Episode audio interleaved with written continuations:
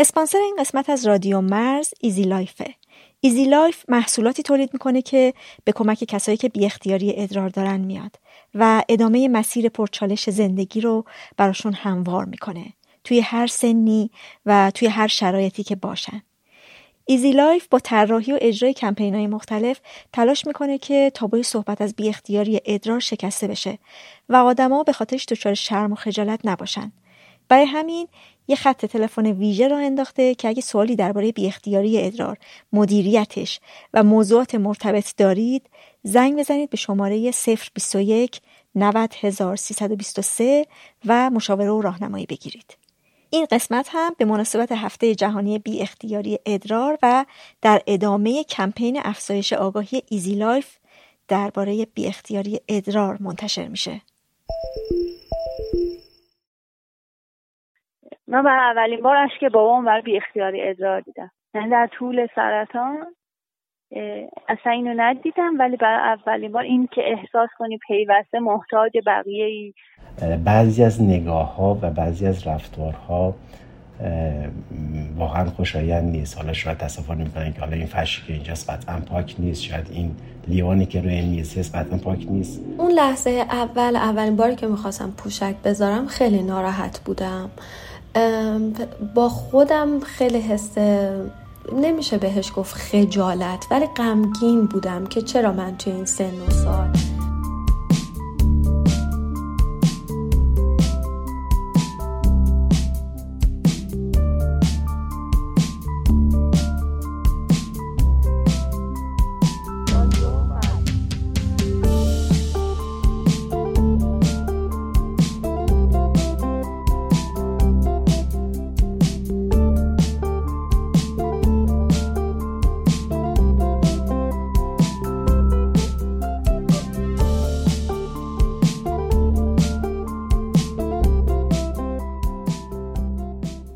سلام.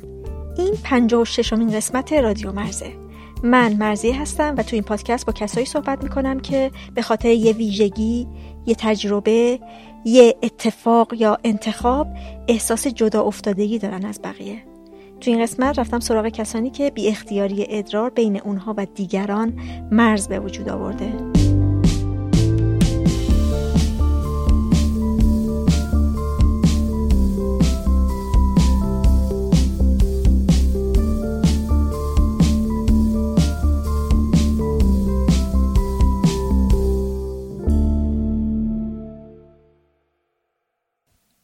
بی اختیاری ادرار برای ها مساویه با کهولت سن. اون تو ذهنشون تداعی میشه. آدم سال خورده ای که رو تخت افتاده و دیگران باید تر خشکش کنن و اختیار ادرارش رو نداره. چرا خیلی ها فکر می‌کنن فقط کسایی که پا به سالمندی گذاشتن دچار بی اختیاری ادرار میشن؟ چون تقریبا هیچ کس ازش حرف نمی‌زنه که بقیه متوجه بشن این در تمام سنین وجود داره. تو جهان میانگین سنی کسایی که دچارش میشن 52 ساله. سنی که اصلا به سالمندی نزدیک نیست. و غیر از این مسئله شایعیه اینطوری نیستش که در سنین پایینتر نادر باشه. دوازده درصد بزرگسالان در دنیا باهاش مواجهن. بیشتر از 450 میلیون نفر. تو زنا بیشتر از مرد وجود داره و یک زن از هر چهار زن و یک مرد از هر هشت مرد تجربهش می‌کنه. تو ایران که آمار رسمی در این مورد نداریم ولی تخمین زده میشه که یک میلیون و 500 هزار نفر دچار بی اختیاری ادرار باشن. مسئله که خودش لزوما بیماری نیست و بیشتر از عوارض بیماری های دیگه است از عوارض استرس، دیابت، آلزایمر، سکته، پارکینسون، مشکلات مغزی، سرطان و یه سری بیماری های دیگه یا اصلا آرزه یه سری تجربیات و ویژگی هاست مثل زایمان و معلولیت. بی اختیاری ادرار فقط همین نیستش که شما بدون اینکه متوجه بشی ادرار کنی. از چند قطره که ناخودآگاه میریزه تا تخلیه کامل و شب ادراری می‌تونه شاملش بشه. مواجهه اولیه خیلی از آدما باهاش انکار و جدی نگرفتنشه. به طور متوسط یک سال و نیم زمان می‌بره تا ایرانیا بخوان که برای این آرزه به دکتر مراجعه کنن. خیلی هم اصلا مراجعه نمی‌کنن. یه مسئله همین انکاره. یه مسئله شرم و خجالت و وحشتی که از این قضیه دارن. چون بی اختیاری ادرار براشون مساویه با بی اراده بودن و ضعف شخصیت.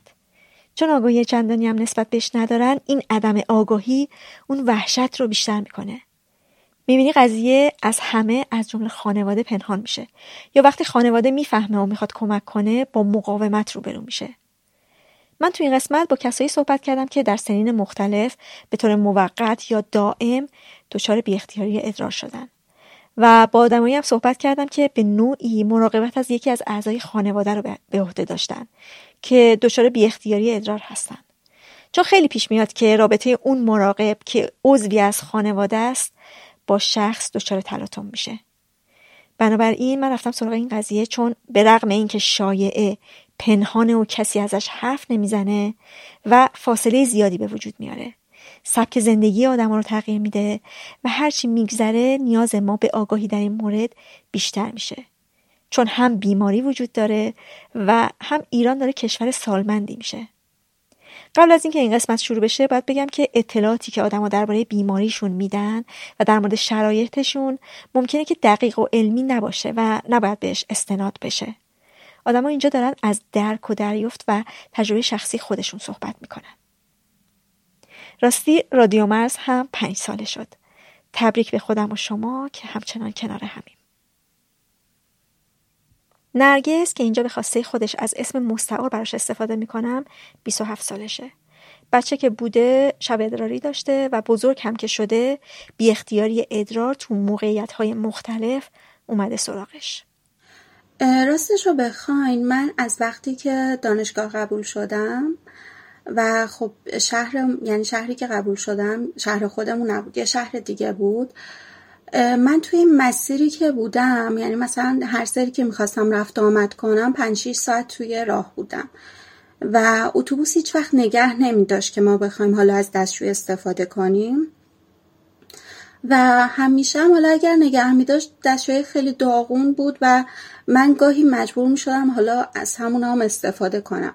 ولی این مورد به مثلا بعد چهار سال باعث شد که دیگه شاید مسانه من اون کارکردی که همیشه داشت و دیگه نداشته باشه.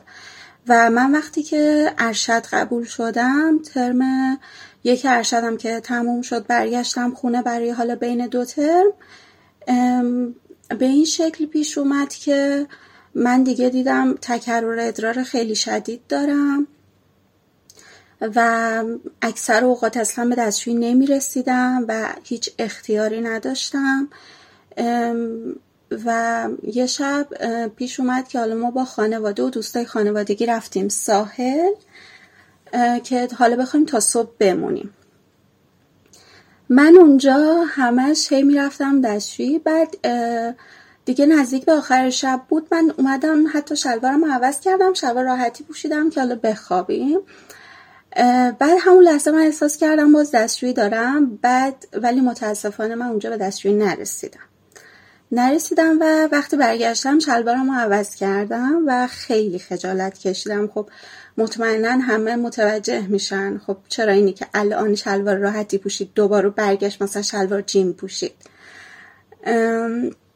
و من قرار بود دو روز بعدش دیگه باز برگردم دانشگاه و برگردم به اون شهر. اوضاع خودم رو می‌دونستم می‌دیدم که حالا چجوریه و خیلی زیاد استرس اینو داشتم که توی اتوبوس قرار چه اتفاقی بیفته. از چندین ساعت قبل از حرکت اصلا من هیچ مایات نخوردم غذا نخوردم که وقتی حالا اتفاقی نیفته. نزدیک به حرکتم شد خیلی به شدت نگران بودم و ترس خیلی شدیدی داشتم. حتی یادم به دوستم پیام دادم گفتم که من الان ایزی لایف می‌خوام و جدی بودم و گفتم ببین من اگه الان تو خونه داشتیم استفاده می‌کردم و هیچ ابایی نداشتم. به قدری من الان ترس دارم و خجالت زدم که اگر بود من استفاده می‌کردم. کاش یه مامان بزرگ یا بابا بزرگی تو خونه داشتیم که من می‌تونستم استفاده کنم. و ولی خب نمی‌تونستم برم از بیرون تهیهش کنم. یعنی واقعا خجالت میکشیدم که بخوام برم بیرون. حالا از داروخونه یا هر جای بخوام تهیهش کنم. تنها چیزی که به ذهنم رسید این, این بود که من بخوام از سه تا پد بهداشتی استفاده کنم. می‌گفتم خب اگر این می‌تونه خون رو جذب کنه شاید بتونه ادرار رو هم تا حدی جذب کنه. من وقتی که سوار شدم تا حالا چون مایاد نخورده بودم هیچی تا یک ساعت اول اوکی بود همه چی. اما بعدش دیگه دیدم که نه داره کم کم مسانم پر میشه و من احساس می‌کنم نیاز به دستشویی دارم. از راننده خواهش کردم اگه میشه یه جا وایسته ولی گفت اینجا جایی نیست که من وایسم. و اینکه خب اون مسیرم بیشتر بیابونی بود. یعنی شاید ما تنها از دو تا شهر رد می شدیم که اون هم حالا سرویس بهداشتی به اون صورت اونجاها نبود. متاسفانه مرزی جا من تا وقتی که به شهر مقصد برسم سه بار خودم رو خیس کردم. و این موضوع به شدت برای من ترس به همراه داشت. ترس از اینکه راننده بفهمه. و من خودم رو یه حالتی پایین گرفته بودم که رو صندلی نباشم یه وقت صندلی خیس نشه فقط خودم خیس بشم. و ترس شدید داشتم راننده بفهمه چه واکنش نشون بده سرم داد بزنه بقیه چجوری قضاوتم کنن مسخرم کنن. و شاید این قضیه از نظر خیلی ها خندهدار باشه شاید خیلی عجیب باشه قابل درک نباشه ولی برای من خیلی قضیه غم بود. و اینکه اصولا آدما هم از یک فردی به سن و سال من توقع ندارن این موضوع رو. خب من 27 سالمه. نه پیرم نه نوزادم کودکم که بگن خب نتونسته. از نظر ظاهری هم کاملا سالمن. و هیچ کسی موضوع رو درک نمی‌کنه. و میگن خب چطور امکان داره؟ این میشه یک کسی نتونه دستشوی خودش رو نگه داره؟ مگه میشه مثلا این اتفاق بیفته؟ و من وقتی که به شهر اون شهر که رسیدم به اول شهر که رسیدم من اسنپ زدم و درد خیلی زیاد و شدیدی هم داشتم. و تا وقتی اسنپ برسه من تنها چیزی که به ذهنم رسید این بود که اون پتوی مسافرتی که داشتم و کلی تا بزنم و بشینم رو اون پتوه. صبح خیلی زود بود و خب هیچ جا هم باز نبود. اول شهرم بود. من تنها فرصت اینو پیدا کردم که سوار ماشین بشم بشینم رو پتویی که داشتم و دیگه باز نتونستم خودم رو کنترل کنم. با درد خیلی شدیدی توی مسانم این ادرار داشت خارج می شد و من فقط داشتم گریه می کردم اونجا. شرم ترس و اینکه تا وقتی که رسیدم خوابگاه یادمه به دوستم به که حالا هم اتاقیم که صمیمی بودیم پیام دادم گفتم نمی‌دونی چه بلایی سرم اومده تو راه. و انقدر اون لحظه حالم بد بود که احساس نیاز می‌کردم بخوام به یکی بگم. یه کسی باشه که هم دردم باشه کنارم باشه. حداقل برای یکی بگم. ولی وقتی رسیدم خوابگاه نتونستم بهش بگم. خجالت کشیدم. خیلی زیاد خجالت کشیدم. و میگم کاش مثل این بود که تو بگی من معده درد داشتم تو مسیر چند بار بالا آوردم. آدما می‌تونن اینو درک کنن.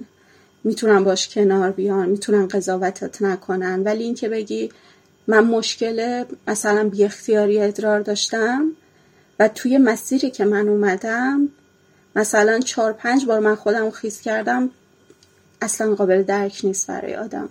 این دو ماه شدید بود مرزیه ولی خب بعد از اون چرا؟ من همچنان درگیرشم. یعنی من هر جا بخوام برم پارکی برم خرید برم خونه کسی برم من اولین چیزی که توجه می‌کنم اینه که دستشویی کجاست.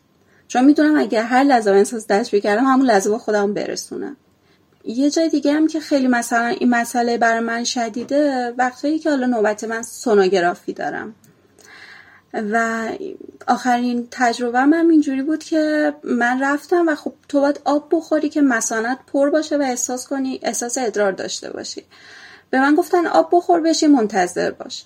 و من تا وقتی که نوبتم بشه سه بار مجبور شدم مثلا خالی کنم.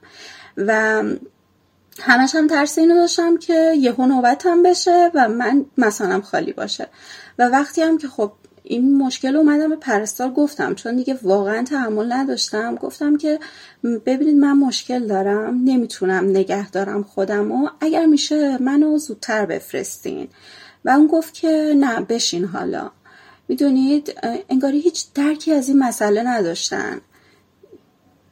بعد افرادی هم که توی سالن بودن من حتی به یه جای رسید که چند تا خانم دیگه توی سالن مونده بودن. به یکی از خانمها گفتم میشه نوبتتون رو بدید به من؟ من نمی‌تونم خودم رو نگه دارم. یا خانم شاید پنجاه ساله بود. بعد یه خورده عجیب نگام کرد و گفت نه. می‌دونید سانشا با خودش گفته که حالا دختر با این سن داره چی میگه برای خودش؟ مثلا من می‌دونید اونا مثلا خانمایی بودن پنجاه سالشون بود هفتاد سالشون خیلی ریلکس نشسته بودن و من اونجا داشتم به خودم میپیچیدم و سه بار رفته بودم مثلا خالی کرده بودم و این موضوع برای هیچ کس قابل درک نبود که یه کسی شاید نتونه نگه داره نتونه اختیار رو نداشته باشه. خاطرم نیست به اون شدت نه دیگه خدا شو به اون شدت نه. هیچ وقت اتفاق نیفتاد ولی یادم یه شب از خواب بیدار شدم. دقیقا یادم 26 سالم بود یک سال پیش. و دیدم جام خیس مرزی و من شک فقط می‌تونم بگم شوکه بودم. شوکه بودم و نمی‌دونستم چه اتفاقی افتاده. و باز اون ترس دوران کودکیم برگشته بود و اینجوری بودم چرا؟ چرا واقعا؟ اصلا می‌دونید اصلا من قابل درکی نبود. و تا مدت ها تو شوک بودم. چرا این اتفاق افتاده؟ توی این سن؟ نرگس گفت که بابت این قضیه یه بار به دکتر مراجعه کرده. بعدش من خب به دکتر مراجعه کردم. به من دارو دادن و خب اون دارویی هم که می‌دادن بازم من تو خوابگاه خیلی حالم بد شد. نمی‌دونم حالا سنگی بوده دفع شده یا اینکه عفونت کلیه بوده. ولی خب دارویی که دادن هم باز باعث می شد که من تکرر ادرار شدید داشته باشم. یادم چند روز بعدش با دوستم رفتیم ساحل که حالا برای اسرونه اونجا باشیم و من تقریبا یک سه چهار باری رفتم دستشویی اونجا توی همون یه ساعت. بعد دفعه سومی که رفتم دستشویی دیدم یه آقایی داره اونجا رو میشوره تمیز می‌کنه و کارش هم تموم شده. من خواستم وارد بشم گفت نه بیرون وایستا من دارم اینجا رو تمیز می‌کنم. گفتم که من نمی‌تونم من مشکل دارم و نمی‌تونم صبر کنم. ولی آقا در دست سرویس بهداشتی اون در اصلیش روی من بست و گفت باید صبر کنی. خب سرویس بهداشتی عمومیه دیگه اصولا دراشون خیلی درای سالمی نیست و من تونستم از اون حالا سوراخش و اینا. ببینم اون آقای همینجوری بیکار وایستاده وسط سرویس بهداشتی هیچ کاری هم نمی‌کرد و فقط برای اینکه حالا نخواد من وارد بشم و بخواد منو معطل کنه یا حرف خودش رو به کرسی بشونه منو راه نداد. ولی خب دیگه بعد یک دقیقه دو دقیقه بود فکر کنم. در باز کرد من رفتم دستشویی. ولی این برام خیلی عجیب بود. انگاری آدم هیچ درکی از این موضوع ندارم مرزیه اینکه افرادی هم هستن که نتونن دستشویشون رو نگه دارن. یعنی من بعد این ماجرا دیگه انگاری اون فاصله زمانی بین احساس ادرار داشتن که مثلا پره تو اون فاصله ای که بخوام برم دستشویی خیلی کم شد. خیلی زیاد کم شد. یعنی من اگه الان احساس کنم نیاز به دستشویی دارم همین الان باید رفش کنم. همین الان باید یه جایی پیدا کنم که بتونم کار بکنم. و قبلا می‌تونستم خودم کنترل کنم تا هر وقتی که بخوام هر موقع که اختیارش رو داشته باشم بتونم دفع کنم. ولی الان نه دیگه انگاری اون قدرت اختیار از من گرفتن و حتی گاهی میشه که این اتفاق میفته و من متوجه نمیشم. یعنی همون مثلا اولش که مثلا حالا ادراره میاد من متوجه نمیشم. و خب منم پیگیری زیادی متاسفانه نکردم. که حالا بخوام برای این موضوع برم دکتر که بگم من بی اختیاری ادرار دارم یا تکرر ادرار دارم. نه متاسفانه شاید احساس کردم چیز مهمی نیست شاید احساس کردم شاید خجالت آوره بخوام اینو بگم. نمی‌دونم ولی به هر دلیلی که بوده من نرفتم. من شاید با خودم این فکر رو کردم که مثلا شاید اونقدر قضیه جدی نیست. مثلا مردم برای چه موضوعاتی میرن دکتر؟ بعد من برم چی بگم؟ حتی من یادمه که با سالها من مثلا با نفخ شکم درگیر بودم ولی هیچ وقت روم نمی‌شد برم دکتر. مثلا می‌گفتم خجالت میکشیدم برم دکتر. مثلا به دکتر چی بگم؟ اون چه واکنشی قرار نشون بده؟ اصلا یا این مسئله اونقدر مهم هست در مقابل بقیه بیماری ها که من بخوام برم براش دکتر رو بیانش کنم؟ می‌دونید اینکه آدما تو رو جدی نمی‌گیرن این مشکل رو جدی نمی‌گیرن باعث میشه که خودت هم خودت رو جدی نگیریم این مشکل رو مثلا خیلی بزرگ نبینی ولی با وجود اینکه داره خودتو خیلی اذیت می‌کنه داره خیلی محدودیت ها برات می‌ذاره. نرگس میگه که فقط به یکی از دوستای صمیمیش تونسته بگه که این مشکل رو داره. اونم واسه اینکه دوستش بعد از زایمان دچار بی اختیار ادرار شده و در موردش باش صحبت کرده.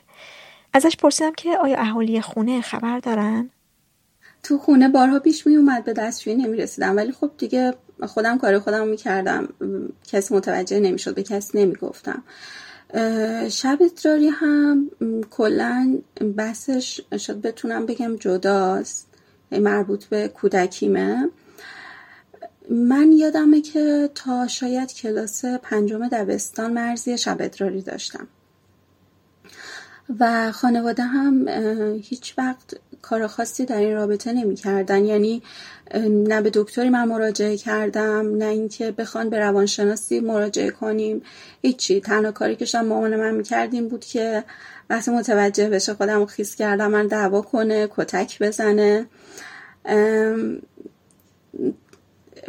شلوغش کنه می‌دونید؟ و من هر شب با ترس خیلی زیادی میخوابیدم. با ترس خیلی زیادی بیدار می‌شدم. و خب مادرم شاید می‌گفت که مثلا مامانم می‌گفت که تو بیخیالی. تو انقدر بیخیالی که اصلا برات هم مهم نیست که مثلا من انقدر دارم هر روز اذیت میشم. در صورتی که اینطور نبود. من فقط متوجه نبودم و هیچ اختیاری نداشتم. و این موضوع خیلی طولانی شد. من دیگه بزرگ بودم واقعا. دیگه پنجم دبستان شد. حتی راهنمایی زیاد یادم نیست. ولی موضوع خیلی طولانی شد.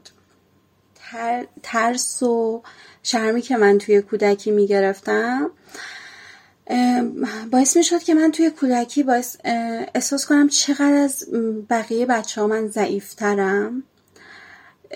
همیشه من خجالت میکشیدم توی کودکی و احساس می‌کردم خب میگم تا پنجم دبستان اینا ادامه داشت. من همیشه اون موقع احساس می‌کردم که همه اینو این موضوع می‌فهمن. همه این موضوع شب مثلا منو می‌فهمن. تمام دوستان فامیل و من در طول روز همیشه استرس اینو داشتم و باعث می‌شد که این موضوع اعتماد به نفس منو خیلی پایین بیاره. و الانم به همین شکل. احساس می‌کنم هرچی هست برمیگرده به اون موضوع. اینکه من باید بتونم دیگه من باید اختیارشو داشته باشم من باید بتونم کنترلش کنم و اون ترس شرم همه اونا همچنان با من هست. و اینکه آره آدما مثل مامانم آدما قضاوتت می‌کنن مسخرت می‌کنن. ازت توقع ندارن. براشون عجیبه. می‌دونید؟ هر سری که متوجه موضوع می‌شد من بارها منو کتک می‌زد دعوا می‌کرد سرم داد می‌زد نفرینم می‌کرد. باعث می‌شد من تمام حسای بد رو بگیرم. و الان که الان دارم صحبت می‌کنم و خودمش فکر می‌کنم می‌بینم چقدر اون, یه سال سالهای طولانی بوده دیگه. شاید می‌تونیم بگیم که تا نه سالگی ده سالگی نه بیشتر. این موضوع بوده. و هر شب بوده و هر شب, هر شب تکرار تمام اینها چقدر روی روان من اثر گذاشته. و مرز من یادم دبستان بودم بچه بودم فکر کنم. شایدم یادم نیست دقیقا چند سالم بود. ولی خاطرمه که من صبح که بیدار شدم دیدم که من کامل لختم و هیچ لباسی تنم نیست. هیچ لباسی. حالا شاید مثلا مامان من شب باز همین اتفاق تکرار شده بود عصبی شده بود مثلا لباس من عوض کرده ولی دیگه لباس نپوشونده تن من. و من همون جوری خوابیدم. من وقتی صبح به اون شکل بیدار شدم همه چیز خیلی برام ترسناک بود. یه عالم سوالی که توی ذهنم بود یه عالم ترس نمی‌دونستم چه اتفاقی افتاده. من شب با لباس خوابیدم چرا باید الان بدون لباس بیدار بشم؟ و این موضوع یعنی این سوال شاید تا دبیرستان برای من بود. و من همیشه ذهنم درگیر این موضوع بود. اون شب چه اتفاقی افتاده؟ و من به بدترین اتفاقها فکر می کردم شاید الان به نتیجه رسیدم. آره مامان من انقدر عصبانی بوده که لباس منو در آورده فقط. و من همون جوری خوابونده. ولی من توی اون سن و حتی تا دبیرستان این برای من به یه شکل دیگه بود. جوابهای ترسناک زیادی برای این موضوع داشتم. توی خانواده خیلی مطرح می شد توی خانواده خیلی به من بیارزشی می‌دادن. یعنی همیشه این مطرح می شد دیگه. خب جلو همه اونا سر من داد می‌زد. منو کوچیک می‌کرد. این موضوع جلو همه بود. بعد ولی برای بقیه می‌دونه مامان من مثلا یه راهکاری که مثلا انجام داده بود اینجوری بود که روی دوشکی که من میخوابیدم یه پلاستیک مینداخت برای اون پلاستیک مثلا یه ملافه. من رو ملافه میخوابیدم و خب صدا می‌داد این پلاستیکش. و من یادم بارها و بارها اگه مهمون داشتیم استرس اینو داشتم تکون نخورم پلاستیک صدا نده. یا اینکه صبح که بیدار میشم یه کسی مثلا می‌بینم مهمون اومده تکون نخورم که این پلاستیک صدا نده نفهمن. ولی خب صدا می‌داد دیگه متوجه می‌شدن. حالا فکر کن اون موقع مثلا سوم دبستان چهارم دبستان باشی. و پیشم میومد که مثلا می‌رفتیم خونه فامیلا مهمونی و خب مامانم اون پلاستیکو داشت همراش دیگه و خب همه متوجه می‌شدن. شاید مامانم من بیان نمی‌کرد جلو خودم.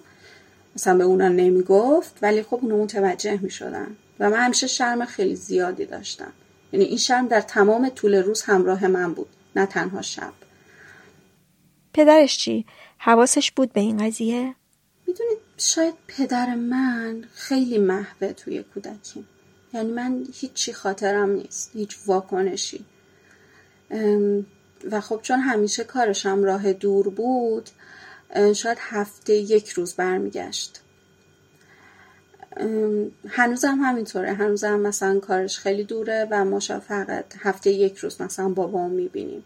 برای همین همیشه خیلی محوه توی کودکی من. و همیشه تو ذهنم بود که پدرم خیلی از همه نظر اوکی بوده. چون نبوده. چون نبوده فکر می‌کردم همه چیز اوکی بوده. نرگس میگه بزرگتر که شد خودش رفت پیش روانشناس ولی باز هم درباره بی اختیاری ادرار چیزی نگفت. بله بزرگ شدم چند سال آره به روانشناس مراجعه می‌کردم صحبت می‌کردم. قضیه شب ادراری و خاطرم نیست ولی مشکلاتی که با مادرم داشتم آره می‌گفتم بهش. اون ترسی که من همیشه حتی تو الانی که 27 سالم از مادرم دارم اون احساسی که هیچ وقت باش راحت نیستم. همیشه به هم بیارزشی میده و اون احساس همچنان هست. می‌دونید؟ و همین باعث میشه که من شاید هیچ وقت نتونم باش راحت باشم و مشکلاتی که دارم و بهش بگم. نرگس میگه به خاطر مشکل بی اختیاری ادرار که گاهی پیش میاد احساس فاصله می‌کنه از دیگران. تو ذهنم اگر بخوام از اون فاصله بگم اون فاصله که ایجاد میشه اینه که خب نمی‌تونن درکت کنن ازت توقع ندارن. خصوصا اگر یک فرد جوون باشی براشون تجربه آوره و متاسفانه جامعه هیچ اهمیتی به سرویس بهداشتی نمیده. یعنی به نظرشون خیلی چیز ضروری و مهمی نیست که باشه تمیز باشه سالم باشه. و اگر توجه کرده باشی مثلا به هر مطبی مراجعه کنی یا خیلی جاهای دیگه می‌بینی رو درش زده آب قطع است یا خراب است که کسی نخواد استفاده فقط به خاطر اینکه کسی نخواد استفاده کنه نه اینکه واقعا خراب باشه. و به این مسئله توجه نمی‌کنن که یک کسی واقعا نیاز داره و نمی‌تونه صبر کنه که برگرده خونش. ما حتی توی اون مسیری که من می‌رفتم به شهری که تحصیل می‌کردم یه پلیس راه بود که سرویس بهداشتی خیلی بزرگ داشت خیلی بزرگ بود. اما همیشه در این قفل بود. هیچ وقت من در این رو باز ندیدم که بخوام ازش استفاده کنم. شاید به این خاطره که از نظرشون هیچ اهمیتی نداره وجود سرویس بهداشتی بین راهی توی پارک یا خیلی جاهای دیگه.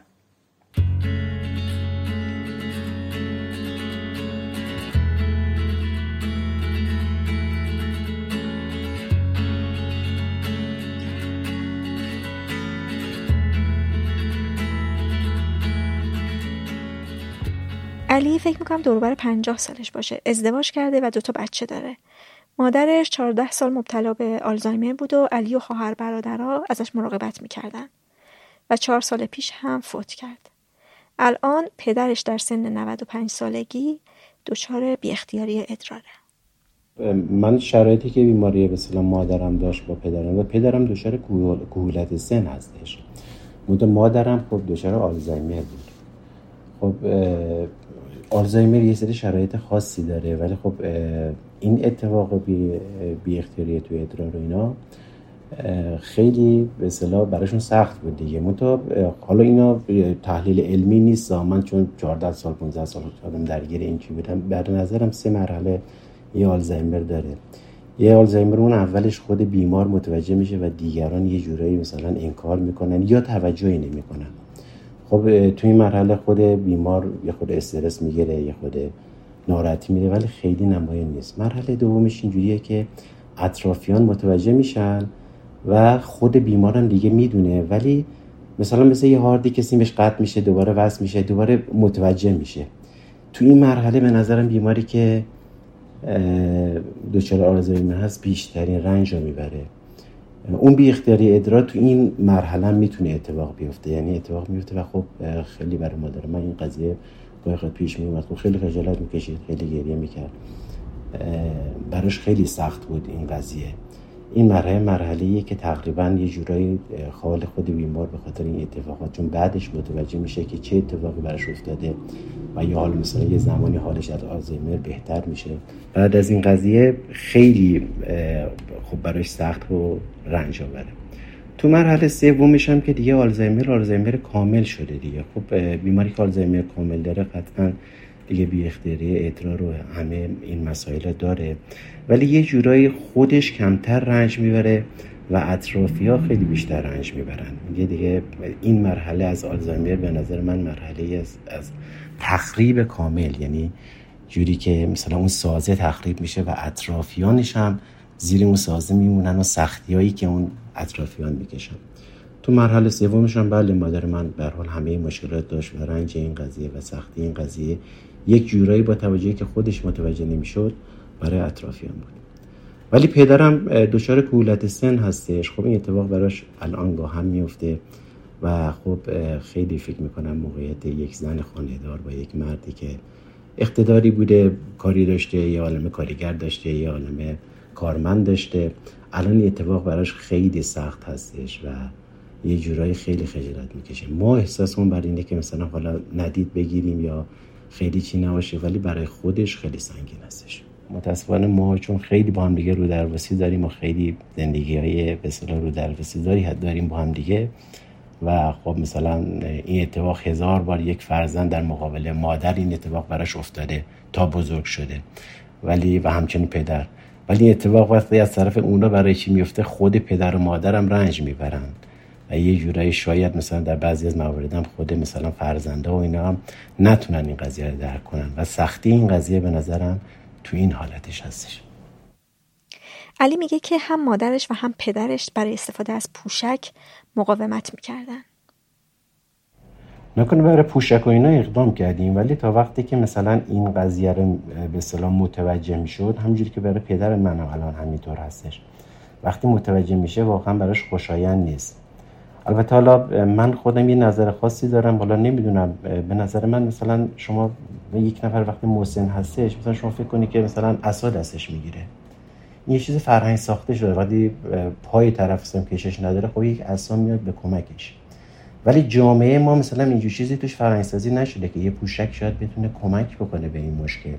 ما فکر می‌کنیم وقتی یک نفر پوشکی میشه یک نفر بزرگسالی پوشکی میشه که این نهفته در به فرهنگ ما هست به اصطلاح اون چیزهایی که یاد گرفتیم. وقتی یک نفر پوشک میشه این یکی به اون یکی نگاه می‌کنه فکر می‌کنه دیگه فاتحه این کار خونده است دیگه کارش تموم شده. در حالی که خب این وسیله اگر تولید شده به خاطر کم کردن رنج خود بیمار و اطرافیان هستش. ولی این مقاومتی است که همیشه هست و واقعا من ما هیچ وقت نتونستیم این مقاومت رو مثلا کم بکنیم. شاید مثلا حساسیت نشون ندادیم که کمتر نشون دیده بشه. ولی این مقاومت ما هیچ وقت نتونستیم کم بکنیم. حالا ما در مورد هم مادرم هم پدرم ولی خب مادرم دیگه به یه حدی رسیده که آلزایمر وقتی آلزایمر کامل میشه دیگه بیمار عملا شناسایی نداره. و تو اون مرحله برای بیماری که آلزایمری هست خب پوشک و اینا خیلی راحت تر هستش. به خاطر اینکه دیگه مقاومت اونچنانی نداره. یه جورای خودش خجالت نمی‌کشه و خود اطرافیان هم اینا یک راهکار می‌تونن و یک روش می‌دونن.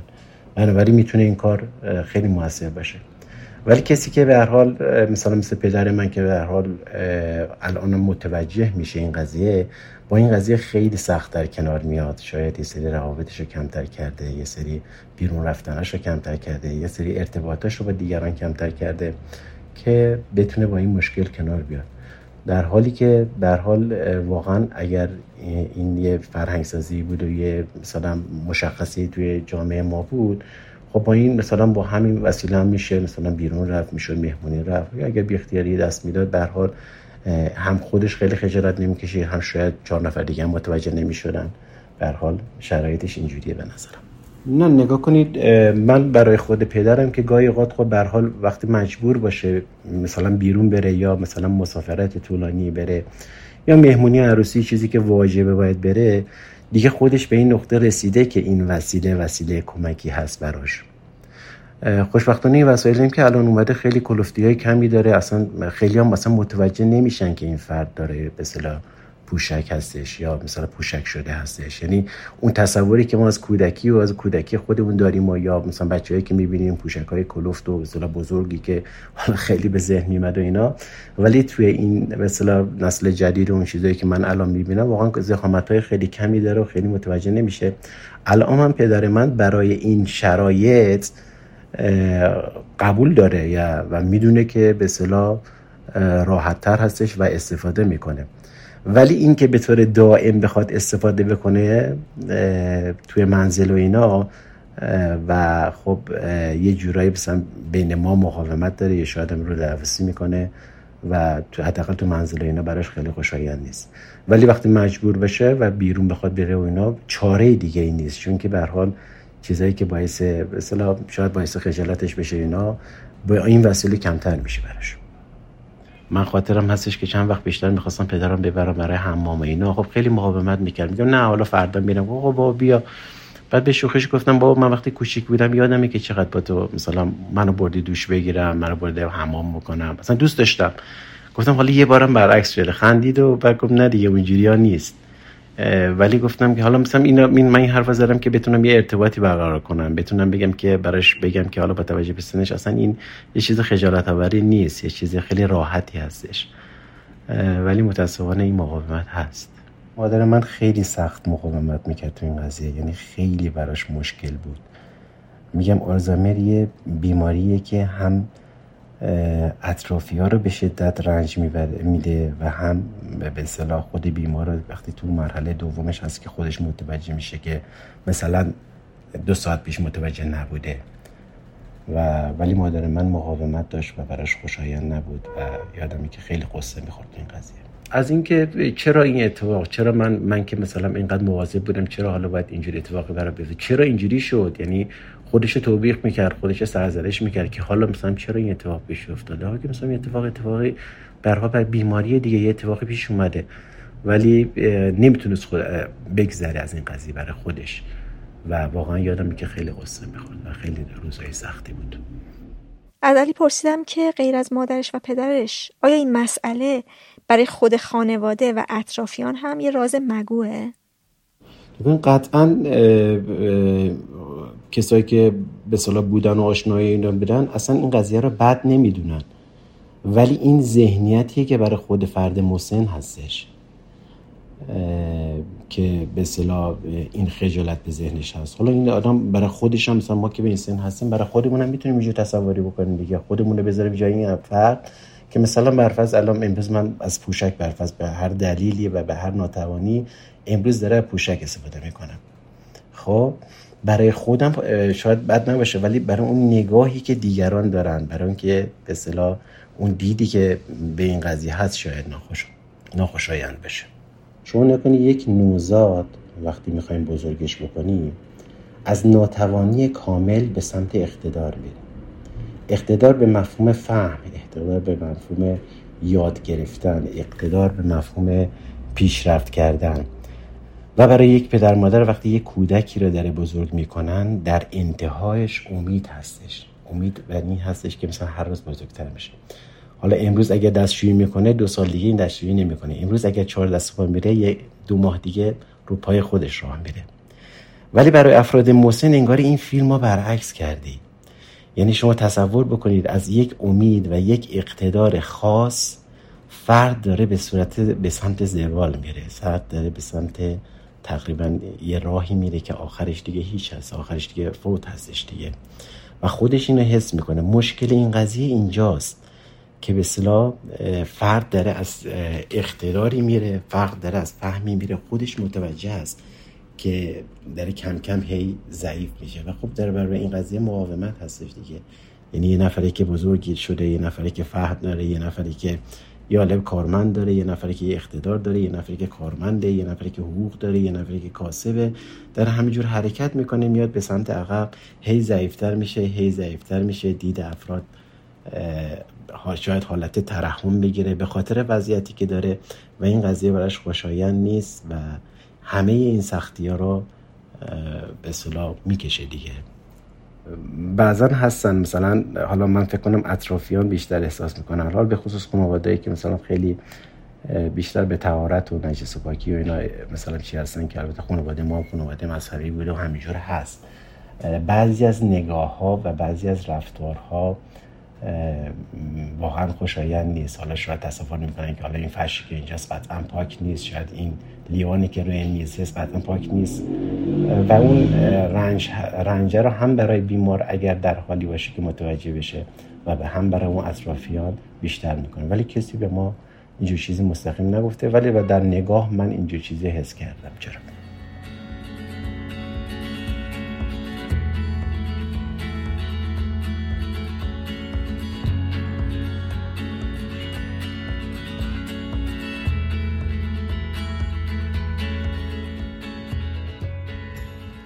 شهرزاد 34 سالشه. برای مدتی دچار بی اختیاری ادرار بوده. سال گذشته در جریان اعتراضات داخل ایران من دستگیر شدم و لحظه دستگیریم لحظه ترسناکی بود به خاطر اینکه من توی خونه خودم دستگیر شدم و زمانی که به اوین منتقل شدم و پذیرش شدم وقتی که می‌خواستم لباسامو عوض کنم متوجه شدم که توی خودم ادرار کردم. یادم نمی اومد این اتفاق کی افتاده. توی خونم افتاده توی مسیر افتاده. لحظه ورودم به اوین. هیچ تصوری از اون لحظه نداشتم. به اون خانم متصدی پذیرش گفتم این اتفاق افتاده. به من لباس تمیز داد لباس زیر تمیز داد و با اینکه ساعت پنج صبح شده بود. ولی من برد سرویس بهداشتی و من مثلا خودم رو شستم در حد سطحی و منتقل شدم به سلول. چند ساعت گذشته بود حدود مثلا دو ساعت گذشته بود که دوباره این اتفاق افتاد. بدون اینکه من روش اختیاری داشته باشم هیچ درکی نداشتم که این اتفاق میفته فقط از گرمای پاهام متوجه شدم که این اتفاق افتاده و صبحش من باید می‌رفتم بهداری به خاطر اینکه کامل چکاپ بشم برای پروندم و اونجا پزشکی که بودن به من گفتن که توی شرایط استرس اینجوری شدی و یه قرص به من دادن امیدوار بودن که تکرار نشه. این اتفاق بعد از ظهرش هم دوباره افتاد و باز دوباره من همین خواهش رو کردم که من باید لباسم رو عوض کنم این اتفاق برام افتاده. ولی دیگه اون کسی که شیفت اومده بود فکر می‌کرد که من دارم دروغ میگم و این یه جور ادا هستش خودم رو لوس می‌کنم و اینجور چیزا. سه روز اول من کامل این مشکل رو داشتم. حتی دوباره درخواست کردم که من ببرم بهداری. این اتفاق نیفتاد. به خود کارشناس پروندم بازجوم گفتم که من این مشکل رو دارم و برای جایی که هستم توی اتاقی که هستم بقیه رو اذیت می‌کنه. چون تعداد اون زیاد بود توی زمان شلوغی بود. گفتم دیگران رو داره اذیت می‌کنه. من نیاز به دارو دارم ولی خب گفتن که فعلا امکانش نیست که بری بهداری. من سعی کردم که خودم آگاه بشم به موضوع که چه اتفاقی داره توی بدنم میفته و سعی می‌کردم دقت بیشتری بکنم. اصلا با کسی حرف نمی‌زدم چون تمام تمرکزم گذاشته بودم روی بدنم. و هی به خودم توجه می‌کردم که الان چه اتفاقی ممکنه بیفته که شاید بتونم کنترلش کنم. از روز چهارم می‌تونستم یکم کنترلش کنم تا زمانی که خودم رو به دستشویی برسونم. وقتی که از اوین آزاد شدم همون شب اول ما رفتیم بیمارستان. برای یه سری آزمایش گرفتم. به هر حال خانواده نگران بودن. من هیچ ارتباطی هم باهاشون توی اون مدت نداشتم. به محض اینکه اومدم بیرون بهشون گفتم اینجوری شده. و همون شب من رفتم بیمارستان. آزمایش دادم سونوگرافی شدم. عکس برداری از لگنم شد. از نخام عکس برداری شد. با اینکه من هم می‌گفتم که اصلا ما درگیری فیزیکی نداشتیم آسیبی ندیدم ولی خب تشخیص پزشک این بود که توی شرایط استرسی اعصاب سمپاتیک من آسیب دیده و دچار بی اختیاری ادرار شدم. من سه هفته تحت نظر پزشک دارو مصرف کردم و پوشک استفاده کردم. که خب خیلی تجربه عجیب غریبی بود به عنوان یه بزرگ سالی که توی جامعه حضور داره بخوام پوشک استفاده کنم. ازش پرسیدم که برخورد کسایی که باش تو سلول بودن چطوری بوده؟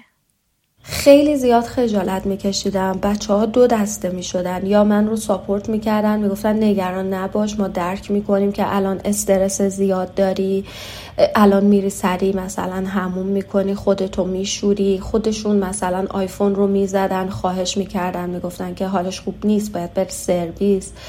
ولی یه سری از بچه ها می‌گفتن که راهکارهای خودشونو می‌دادن. مثلا هم می‌گفتن که سعی کن خودتو کنترل کنی بیا از این سفره یه بار مصرف هایی که داریم ببند به خودت خودتو پوشک کن با این سفره یه بار مصرف. یا مثلا یه شب یه نفر جدید اومد توی سلول ما گفت اینجا خیلی بوی دستشویی میاد و من به خاطر اینکه پتوی زیرم رو تازه شسته بودم. خیلی خجالت کشیدم چون یه نفر دیگه بهش گفتش که شهرزاد این مشکل رو داره. خیلی احساس خجالت داشتم. اما اونجا اون میزان درک و همدلیه به نظر من خیلی بیشتر بود.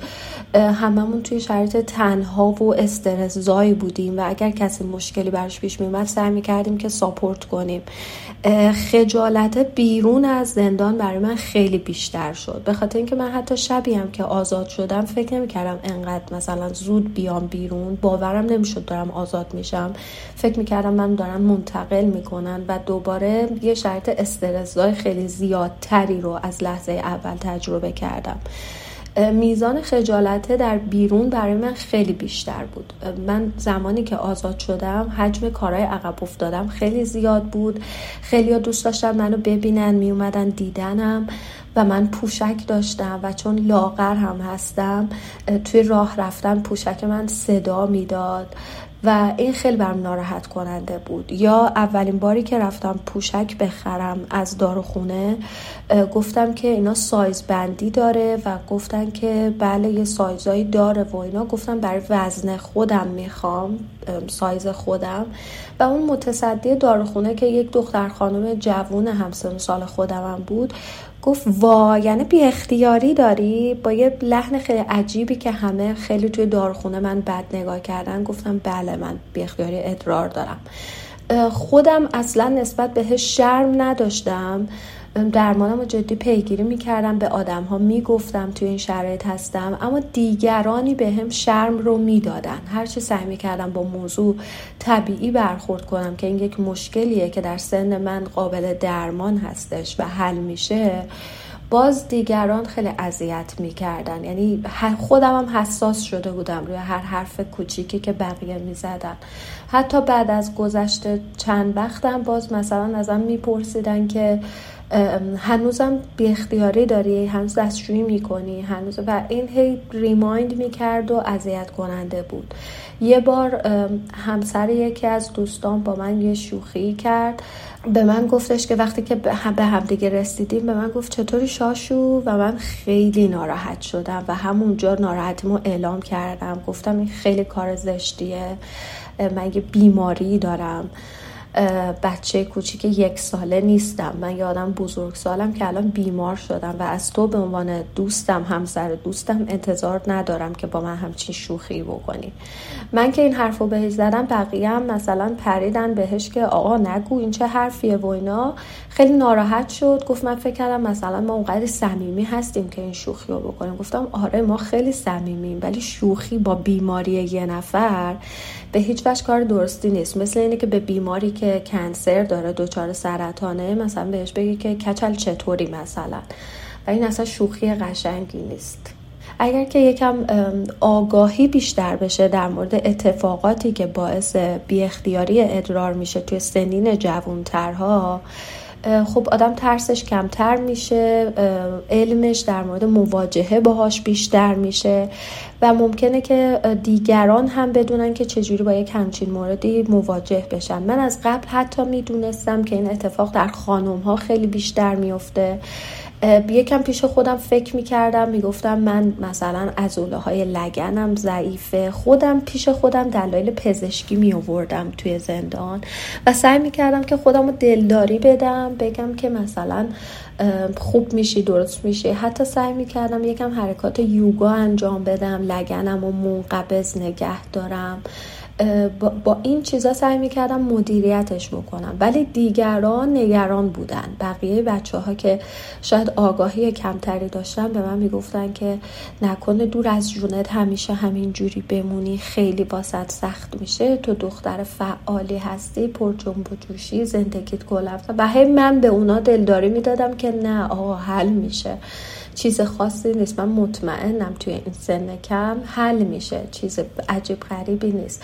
با اینکه تجربه قبلی نداشتم شده بود که در حالت مثلا ترس زیاد و استرس زیاد در حد یکی دو قطره بخوام مثلا مخصوصا توی گریه کردن و اینا کنترل ادرارم رو از دست بدم. ولی اینکه کامل بخوام ادرار کنم و هیچ آگاهی هم توی اون لحظه نداشته باشم پیش نیومده بود واسم.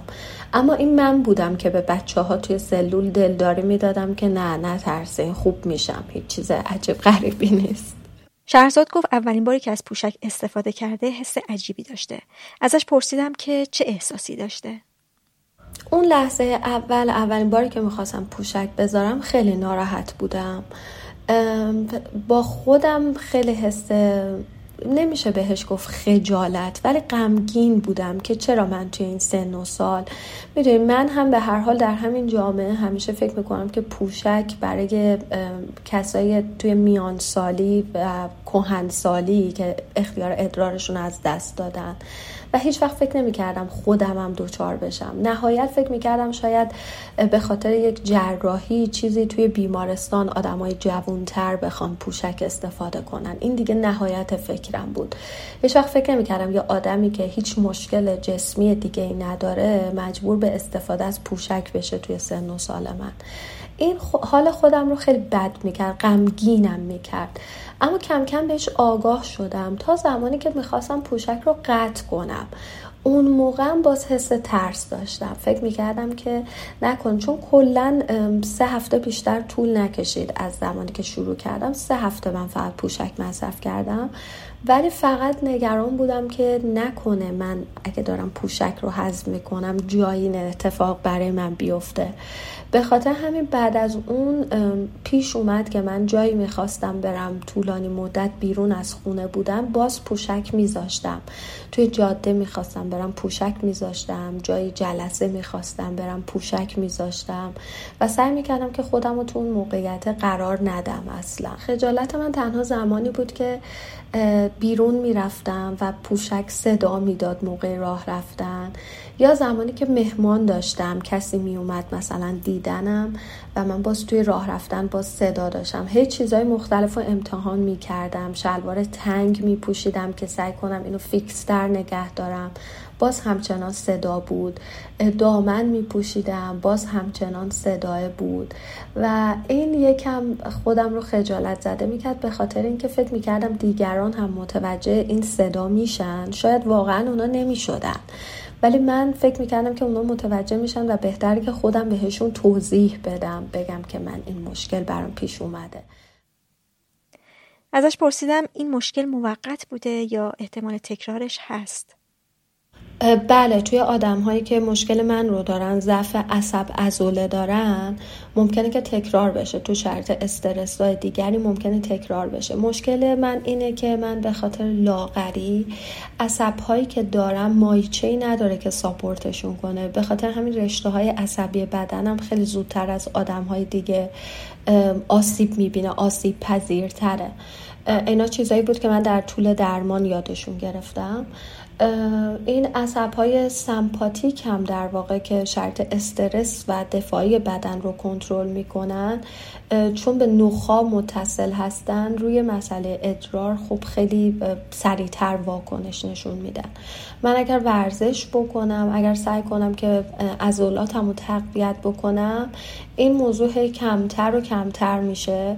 ولی اگر قرار باشه که وضعیت جسمانیم همینجوری باشه بله باز هم ممکنه در شرط استرس تکرار بشه.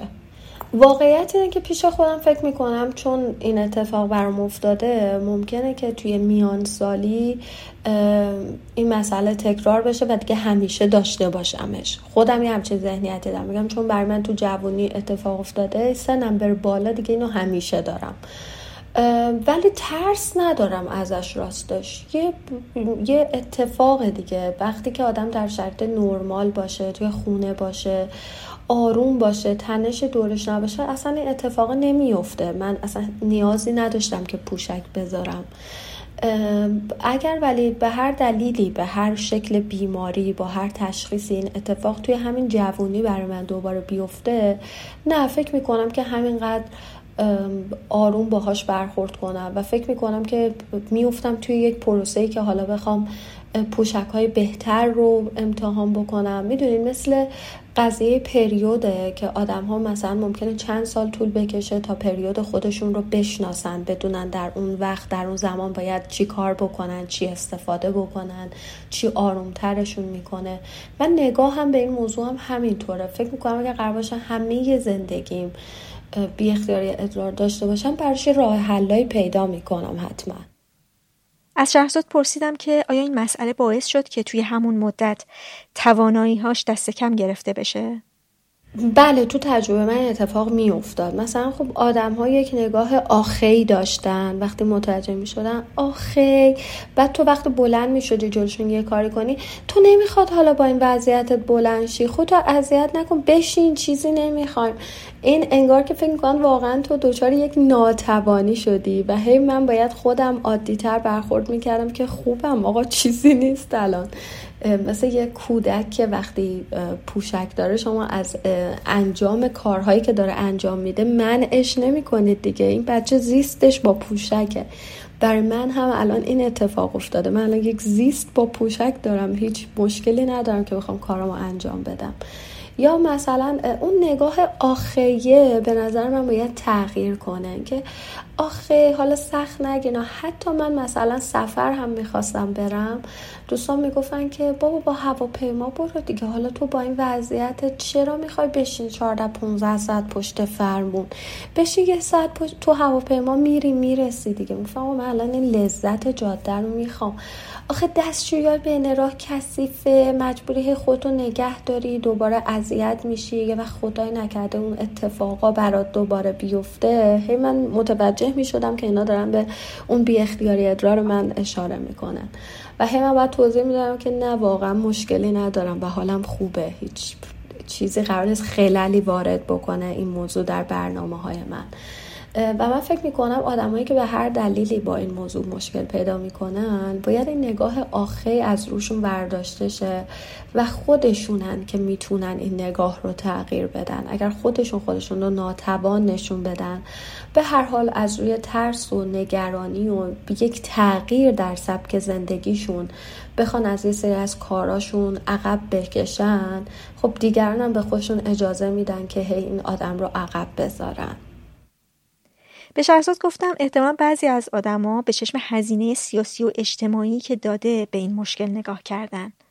آیا تو موقعیت دیگه هم راحت هست که به آدما بگه؟ من فکر می‌کنم اگر در موقعیت دیگه این مشکل برام پیش بیاد خودم همینجوری باش اوکیم ولی فکر کنم دیگه به بقیه نگمش. شاید از خیلی دیگه پنهانش کنم. بقیه اصلا نیازی نداره این موضوع رو بدونن. اگر کسی حتی سر کار میره توی محیط کاره باز اونم نیازی نیست حتما همه رو با خبر بکنه به خاطر اینکه می‌تونه کاملا با امکاناتی که الان هست با پوشک ها و همه اینا میشه واقعا مدیریتش کرد. من دلم می‌خواد یه روزی توی جامعه زندگی کنم که واقعا هممون با هر شرایط جسمی با هر شرایط روانی با هر ناتوانی هر چقدر کوچیک و بزرگ بتونیم توی سطح جامعه با یک میزان استفاده از خدمات و رفاه اجتماعی زندگی بکنیم. این موضوع که خیلی موضوع کوچیکیه واقعا ولی من خیلی پیش میاد به کسایی فکر می‌کنم که این موضوع براشون همیشگیه کسایی که ناتوانی حرکتی دارن و همه اینا به خاطر نگاه جامعه به خاطر سطح امکانات شهری. همشون ممکنه که خودشون رو بخوان از جامعه عقب بکشن و هی حضور حضورشون رو کمتر و کمتر بکنن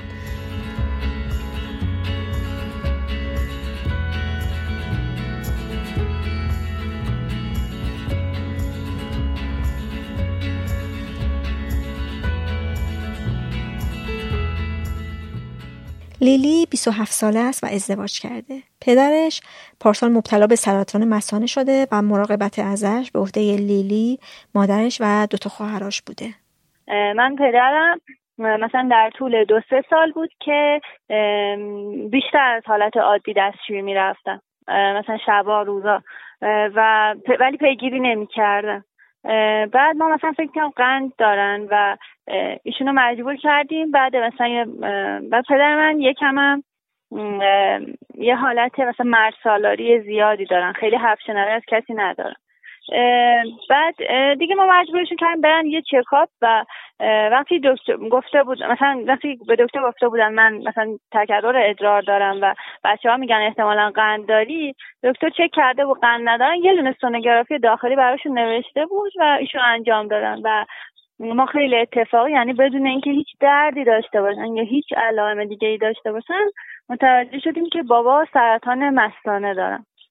و رفتیم برای دیگه آزمایش بعدی و نمونه برداری و دیگه متوجه شدیم که مثلا سرطان در مرحله که مثلا اینکه صرفا شیمی درمانی کنن یا بخوان فقط اون توده رو خارج کنن جواب نمیده. و دکترشون تصمیم گرفتن که کل مثانه رو خارج کنن. و به ما گفتن که حالا سر عمل مثلا من حالا وقتی کل آزمایش اینا قبلش رفتن یه پروسه طولانی داشت ولی دکتر گفتن که مثلا حالا سر عمل دقیقا تصمیم می‌گیرم که بخواد از حالب کلیه یه لوله بیاد رو و مثلا کیسه بخوره تو پهلوشون تا همیشه برای ادرار یا اینکه بتونن با یه قسمتی از رودشون براشون مثلا یه چیزی شبیه به یه مسانه درست کنن توی مثلا که داخل باشه چیزی بیرون نباشه. خب که پدر من خیلی خودشون چیز بودن که نه کیسه نباشه و مثلا ترجیح دادن اون با روده براشون یه چیزی درست کن جایگزین مستانه. و خب خوشبختانه این اتفاق هم افتاد و ما وقتی مثلا از عمل بابا برگشتیم دقیقا پدر من پارسال بهش عمل کرده یعنی الان چهارده ماه گذشت.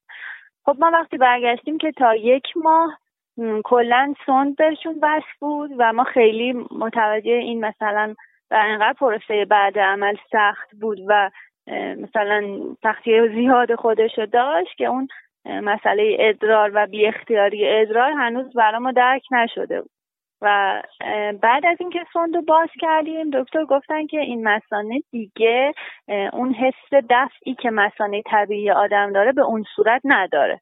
گفتن ممکنه مثلا 6 ماه بعد یه کمین حس بیاد ولی فعلا اصلا نداره و شما مثلا باید تایم بگیری مثلا الان مثلا بدونی مثلا مثلا نشستی نگاه می‌کنی. الان رفت دستشوی ساعت بگیر. دفعه بعدی که مثلا خودتو خیس کردی ساعت بگیر و این فاصله مثلا میانگین دستت میاد و قبل از اون زمان خودت هی برو دستشویی.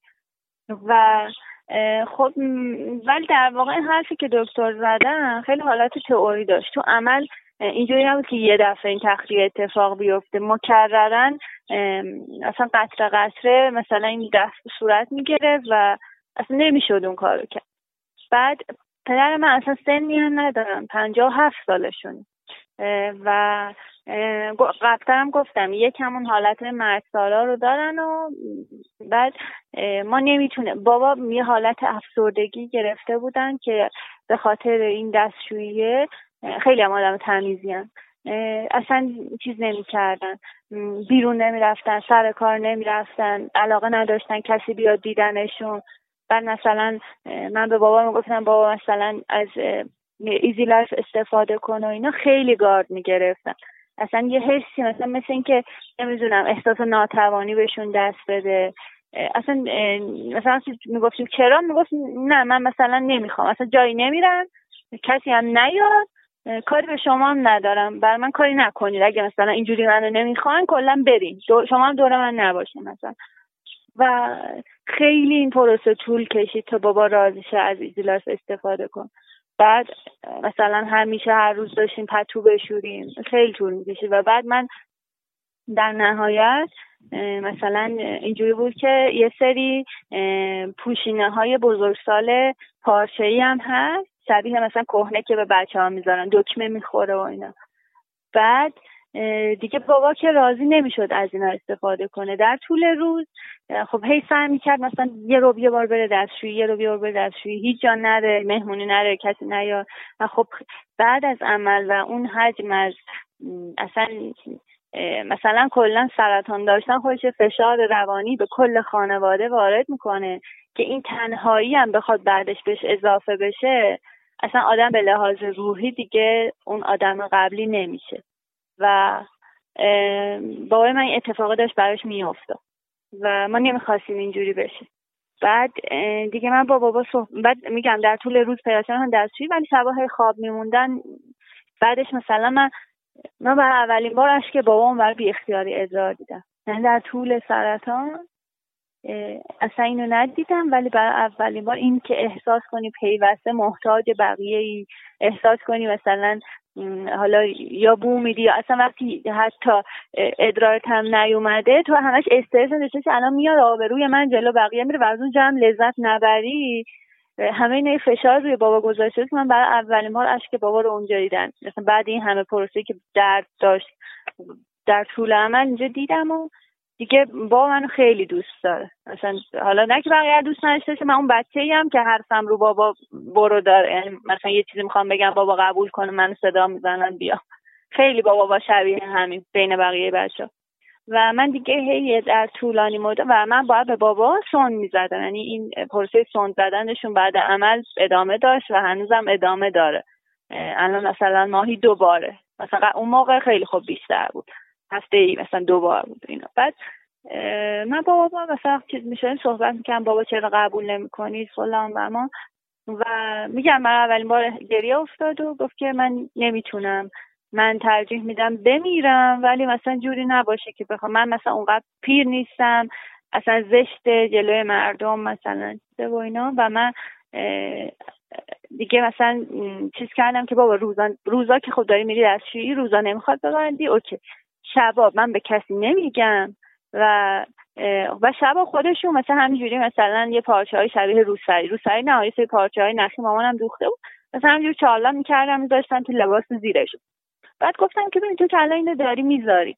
و خب این به جایی که بند نیست که لباس زیر که اونقدر فیت نیست که این خب لغ می‌زنه میفته پس میده مامان گناه داره انقدر داره یه چیزی بشوره پرستاری از شما هست کارهای دیگه هست تازه هر روز داری شما به خاطر من قبول کن من اصلا ایزی لایف نه اصلا اسم ایزی لایف هم نمیارم ایزی لایف دوست نداری اوکی من برات یه چیزی هست پارچه ایشه دکمه می‌خوره و اینا اصلا بدون دکمهش هم هست شورتیش می‌خرم خیلی راحت خودت پات می‌کنی شبیه شورتی هیچ کس هم نمیفهم دیگه وقتی گفتم من حتی حاضرم خودم برات بشورم اگه نمی‌خوای بقیه هم بفهمن.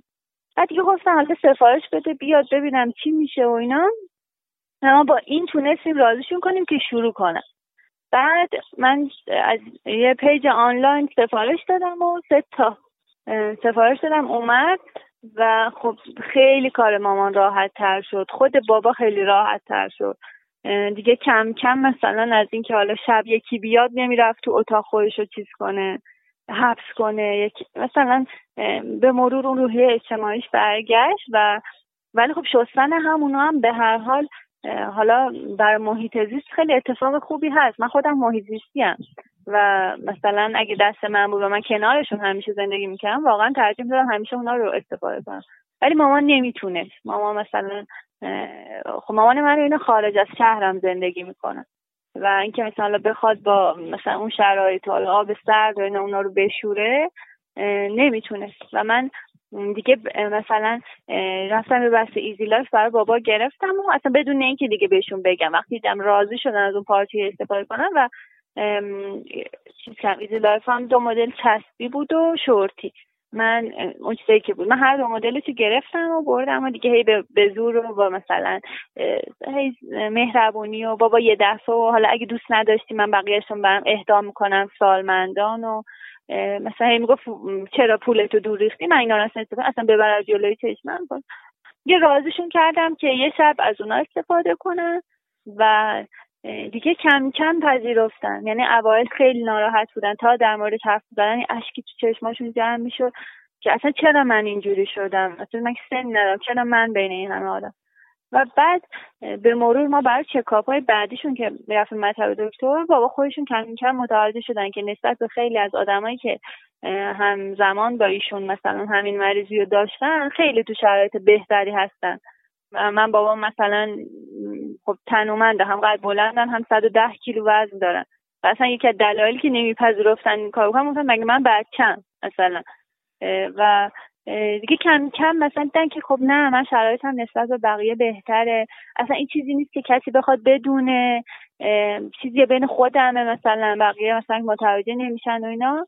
و با ایزی لایف اوکی شدن. دیگه و الان خیلی راحت در در مغازهشون میرن کارشون رو مدیریت می‌کنن و دیگه اصلا خونه نشین نیستن. حالا برای مهمونی و اینجوری نه هنوز به روال قبل بر نگشتن خیلی مثلا میگن هنوز حوصله آدم ندارم و باید مثلا زود بیام خونه اینا رو عوض کنم و اینا. ولی حداقل کارشون رو می‌کنن به جامعه برگشتن. از لیلی پرسیدم که نظر پدرش درباره استفاده از پوشک و اینکه مسئله بی اختیاری ادرار خجالت نداره. عمیقا عوض شده یا به اجبار پذیرفته که از پوشک استفاده کنه؟ ببین اگه نظرش عمیق عوض شده بود احتمالا هنوز سعی در پنهان کردن اینکه ایزی لایف استفاده می‌کنه نداشت. چون مثلا ما اون, پد... اون پارچه هست میگم پوشینه های پارچه ای و یه موقعی مثلا رو بند یکی میاد بابا مثلا یه دفعه با استرس دور میاد بدو اینا رو از رو جمع بند جمع کنیم. مثلا نبینن بقیه. یعنی اینکه احساس می‌کنم شاید هنوز پیش خودش اینا رو یه ربط به و شخصیت میده.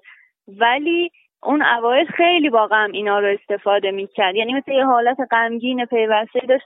ما مثلا فکر مثلا همش مثلا دنبال بودیم یه راهی پیدا کنیم برای افسرد درمان افسردگی بابا.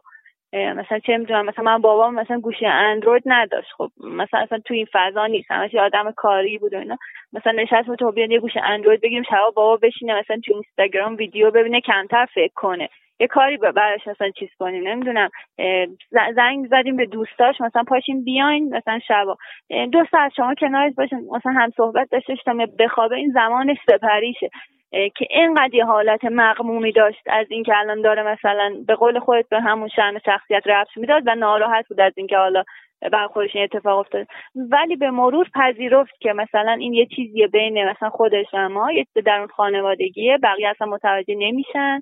روی عملکرد آدم عملکرد روزانه آدم تاثیری نداره و کسی قرار نیست بدونه تا بخواد قضاوت کنه. لیلی میگه که برعکس اونها مادرش این خودداری رو درباره پنهان کردن مسئله پدرش نداره. ببین من مامانم کلا از آدمایی که با حرف زدن تخلیه میشه. مثلا من خودم اینایم که مثلا من میگم من داشتم اولش گفتم من خیلی شبیه بابام بین بچه ها و مثلا حرفم رو بابا برو داره. ماها درونگراتریم و مثلا وقتی ناراحتیم خیلی بیشتر سکوت می‌کنیم.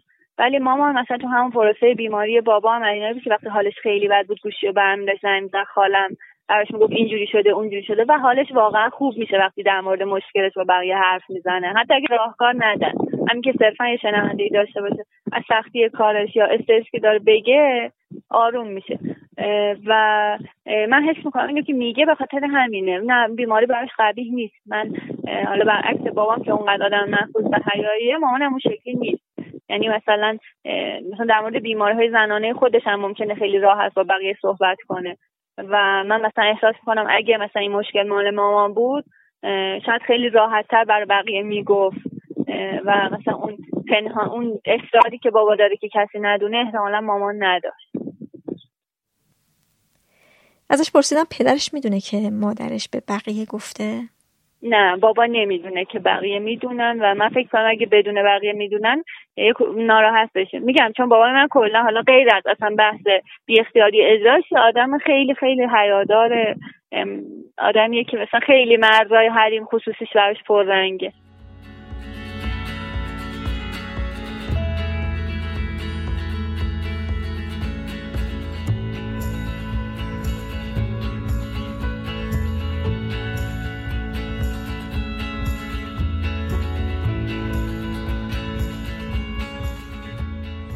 پریسا 52 سال است. ازدواج کرده و نابیناست. میگه که از بچگی بی اختیاری ادرار داشته. مشکلمون معمولا توی خانوادهمون چند نفری هستیم و ضمنا این تقریبا از بچگی بوده و این دکترم رفتیم اما هیچ مشکلی در بدنمون نبوده تو مسانه و اینها اصلا همه جور آزمایش و سلو و اینها دادیم. ولی که فکر می‌کنیم بیشتر به دو عامل بستگی داشته باشه. یکی سردی وقتی سردیمون میشه یعنی من اینطوریم به شدتی مشکل هست. و دوم عصبی عصبی که هستیم این مشکل بیشتر خواهرام دارن. و حتی من دیدم خالمم داشته. این کنم از ناحیه مادری مادرم هم داشته بله هم از ناحیه مادری باشه. من یادم از سن هفت سالگی متوجه شدم که این غیر طبیعیه. ادرار داشتم و هر چقدر که خودم رو می‌خواستم کنترل کنم وقتی تا می‌خواستم برسم دستشویی این فهم که چند قطره گاهن. البته اگر خیلی بیشتر سردی می‌شد خود بیشتر توی لباسم میریخت و هر کاری می‌کردم و هر هم خودم رو سعی می‌کردم نگه دارم این نمی‌شد.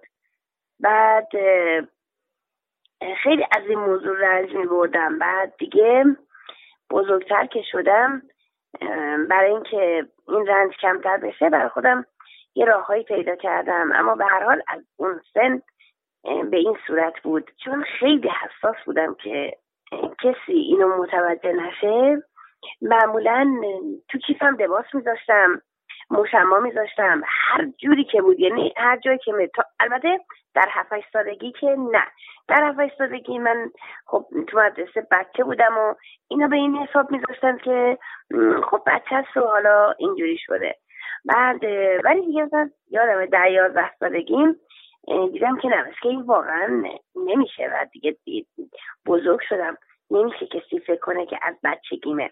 در نتیجه من تو کیفم همیشه لباس میداشتم و بلافاصله عوض می‌کردم. اون رو میذاشتم تو مشما که کسی متوجه نشه. ولی خب خودم رو کنترل کردم تا به امروز پیش نیومده که البته هیچ وقت تو خونه ای این اتفاق بیفته یا اینکه مثلا رو فرش یا رو زمین یا هر جایی. من در مدرسه شبانه روزی درس خوندم و این موضوع این, این دبات همیشه در دسترس من بوده. من می‌تونستم که اینو از صبح بردارم و خیلی راحت گاهن می‌تونستم به یه وسیله خودم برسونم به خوابگاه و این مشکلم رو سریع حل کنم که کسی نبینه و خب چون تو مدرسه شبانه روزی بودم یه خود برای من البته بهترم بود.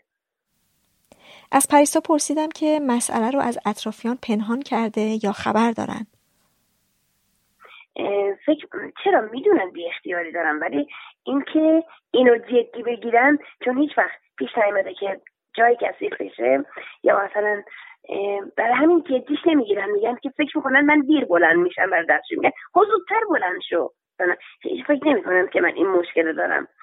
در نتیجه منم نمیگم بهشون. اونا فکر می‌کنن من دیر بلند میشم. بعد منم گذاشتم به همین فکرشون بمونه. ولی این به خاطر اینکه خونه که میرم خب محیطش برام ناشناس من اونجا رو نمی‌تونم مثل خونه خودم سرعت کار کنم. مثلا برای برای خنده یه نفر رو از توی جمع انتخاب می‌کنم. مثلا بهشون میگم نوبت توی بودو بعد دست دست دستش می‌گیرن. مثلا اینا می‌دونم بعد بچه ها میگن مثلا نوبت ما کی میشه؟ کی ما بیایم؟ به حالت شوخی براشون برگزار می‌کنم و این قضیه خب پیش وقت به طور جدی براشون مطرح نمیشه.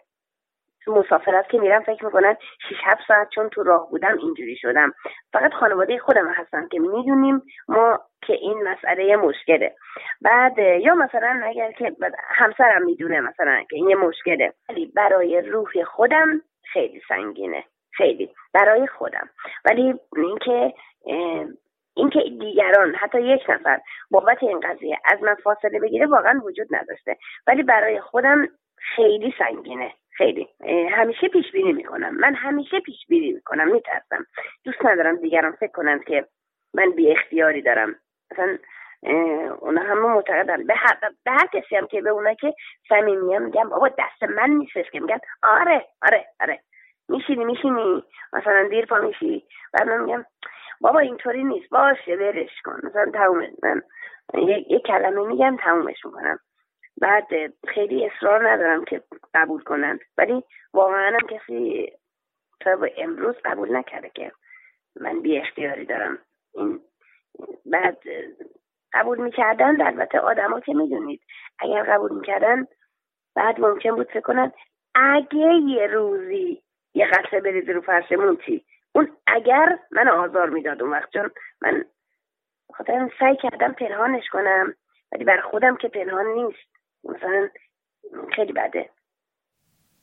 ازش درباره رفتار همسرش در این باره پرسیدم.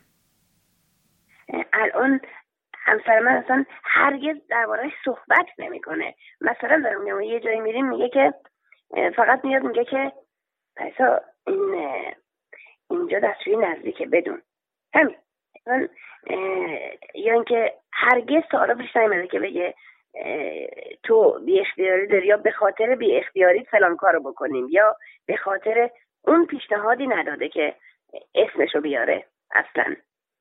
مخصوصا خونه خانواده شوهرم خیلی دوست ندارم که همسرم پاشه من راهنمایی کنه یا اینجوری. بعد رو اون حساب من باهاش هماهنگ کردم. بهش یاد اینجوری بهش گفتم که تو مثلا بلند شو به بهانه که می‌خوای یه چیزی رو به من بگی مثلا بگی راستی پلیسا بعد پاشی به همون بهانه من راهنمایی کنی. در حال راه رفتن حرف بزنی. بعد که اونا حس نکنن داری من راهنمایی می‌کنی. و در این حالم من یعنی اتفاقی نیفته. یه موقع خب به حال ممکنه این بریزه یا ترشح داشته باشه. اون اختیارم که اون اتفاق هم نیفته. بله خب چون خانواده شوهر من مخصوصا فکر می‌کنم که او یه دستشوی دست من راحت واضح صحبت می‌کنم میگم که او یه دستشویی می‌خواد بره باید شوهرش بلند شه. حالا مثلا اونا نمیان ببینن که من خانه داریم.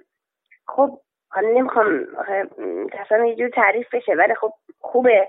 می‌دونم. اونا نمیان چون رابطه با ما ندارن اصلا با ازدواجمون مخالف بودن.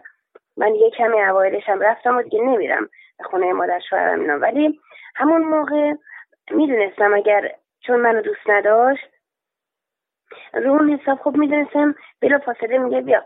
دستشویش هم باید پسر بند خدای من بلند شه. در که همسرم اصلا مشکلی نداره با این. فوق العاده درکش بالاست. فوق العاده. این اصلا اون مشکلی نداره. منتها خب اینو که می‌گفت. رو اون حساب من بهش میگم که در واقع وانمود نکن که منو به سمت دستشویی راهنمایی می‌کنی. وانمود کن که با من حرفی داری. پریسا وقتایی که بیرون از خونه است از پوشک استفاده می‌کنه. ای کاش ما آدما یه مقداری این شعن رو جدی نمی‌گرفتیم واقعا. اصلا یعنی ای کاش ما آدما می‌تونستیم متوجه بشیم که در هر سنی ممکنه به چیزی نیاز داشته باشیم. مثلا پوشک می‌دونین یه اسمی داره افراد خیلی بعدشون میاد. پوشک در صورتی که این خیلی قشنگه. اون شورتیاش حتی وقتی میپوشی تو هم قشنگم هست. مثلا اینجوری کیفی درستش کردن و کسی متوجه نمیشه. من مخصوصا که این با قسمتی از بدن در ارتباطه که خب جا بیرون نیست. و ضمنا میگم اگر ما می‌تونستیم این شعنه من نمی‌دونم چرا آدم های اینجوری فکر می‌کنن ولی من اینطوری نیستم میگم خب این مشکل منو حل می‌کنه.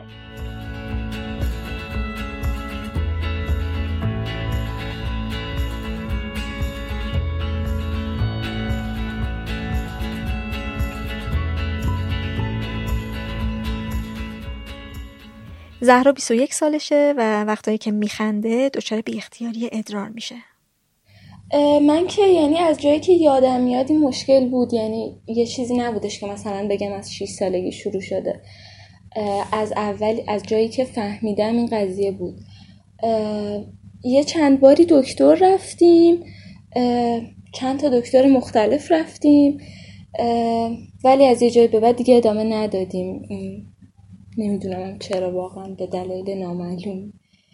مثلا وقتی که خیلی میخندیدم دستشویی میریخت. و این خیلی تکرار می‌شد. حتی وقتی یکم هم میخندیدم اینطوری بود. یعنی یه چیز یه موقعیت فوقالعاده نباید پیش میومد که این اتفاق بیفته. مثلا پیش میومد که توی یه مثلا بازه زمانی یه روبه مثلا می‌دیدین که چهار دفعه من ادرارم میریزه. به واسطه بیماری که داشتم ادرارم کامل تخلیه نمی‌شد. به خاطر همین خیلی چیز واضحی بود و اصلا قابل پنهانکاری نبود. گفتن که پیام عصبی رو مثلا دیر دریافت می‌کنه و کامل تخلیه نمیشه. و یه تشخیص دیگه هم که قبلش داده بودن که مثلا شله که یه چیز علمی هم هست. یعنی اسمش شاید مسخره باشه ولی چیز علمیه همچنان موقعیت های پیش میاد. یعنی هنوزم با من هست. ولی خیلی کم. خیلی به ندرت این اتفاق میفته از زهرا پرسیدم برخورد خانواده و اطرافیان چطور بوده؟ مثلا اینی که دارم براتون تعریف می‌کنم مثلا ماله زیر 16 17 ساله. اون موقع اتفاقا خیلی هم با مثلا همه بیشتر میخندیدن به این قضیه. من میخندیدم اونا میخندیدن. من الان هیچ تصوری ندارم که اگه باز این اتفاق بیفته آیا بازم میخندن یا یه جور عجیبی نگاه می‌کنن؟ الان من خودم انقدر میترسم که همین چند وقت پیش این اتفاق برام افتاد. واقعا دست و پامو گم کرده بودم برای اینکه کسی نفهمه. یعنی تو ماشین دوستان بودم و اینطوری بودم که کولر رو اگه میشه خاموش کنین. من شیشه بدم پایین چون هوا خیلی خوبه. برای اینکه مثلا میترسیدم که بوی ادرارم به کسی برسه. ترس اینو داشتم. واقعا نمی‌دونم که الان واکنش بقیه چی می‌تونه باشه. من خانوادم خیلی خوب برخورد می‌کردن خیلی خوب. یعنی سالهای راهنمایی سه سال راهنمایی من هر روز با لباس لباسی که کثیف شده بود می اومدم خونه. هر روز. و مامانم هر روز بدون اینکه خم به ابرو بیاره مانتو شلوار مدرسه منو میشست.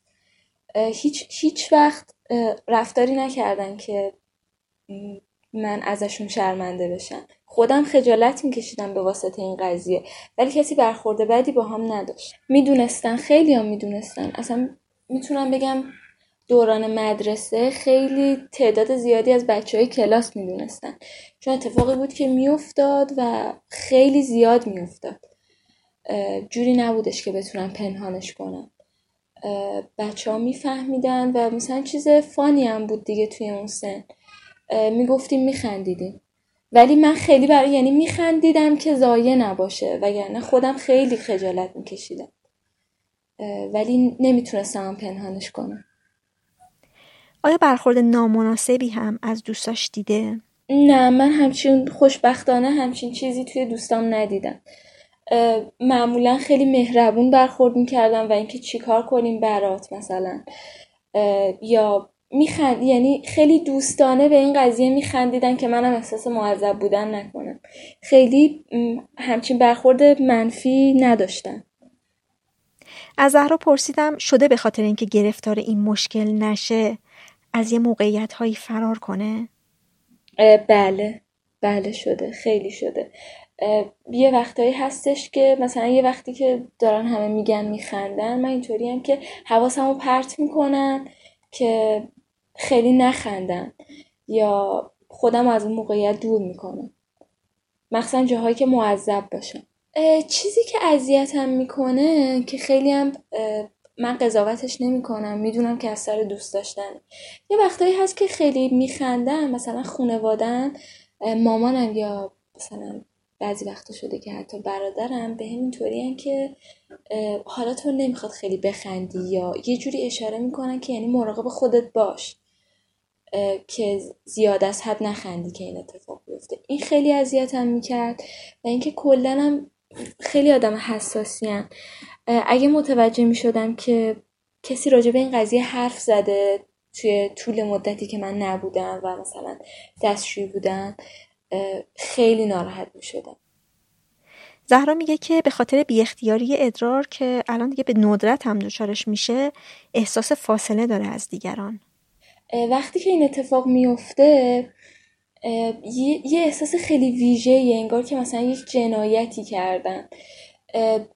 انگار مثل شم آب میشم و دیگه هیچی متوجه نمیشم از اطرافیانم. یعنی اینکه چی دارن میگن اینکه چه اتفاقی داره. من تمام حواسم به این قضیه است که یه وقت کسی نفهمه یه وقت من جایی رو خیس نکنم جایی رو نجس نکنم. یعنی این مهمترین دغدغمه اینکه جایی نجس نشه.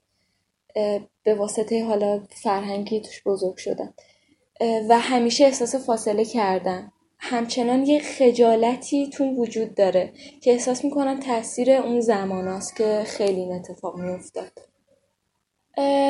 چرا؟ خیلی وقتا احساس می‌کنم که یه, یه وجه غیر عادی دارم که توی جمع باید پنهونش کنم.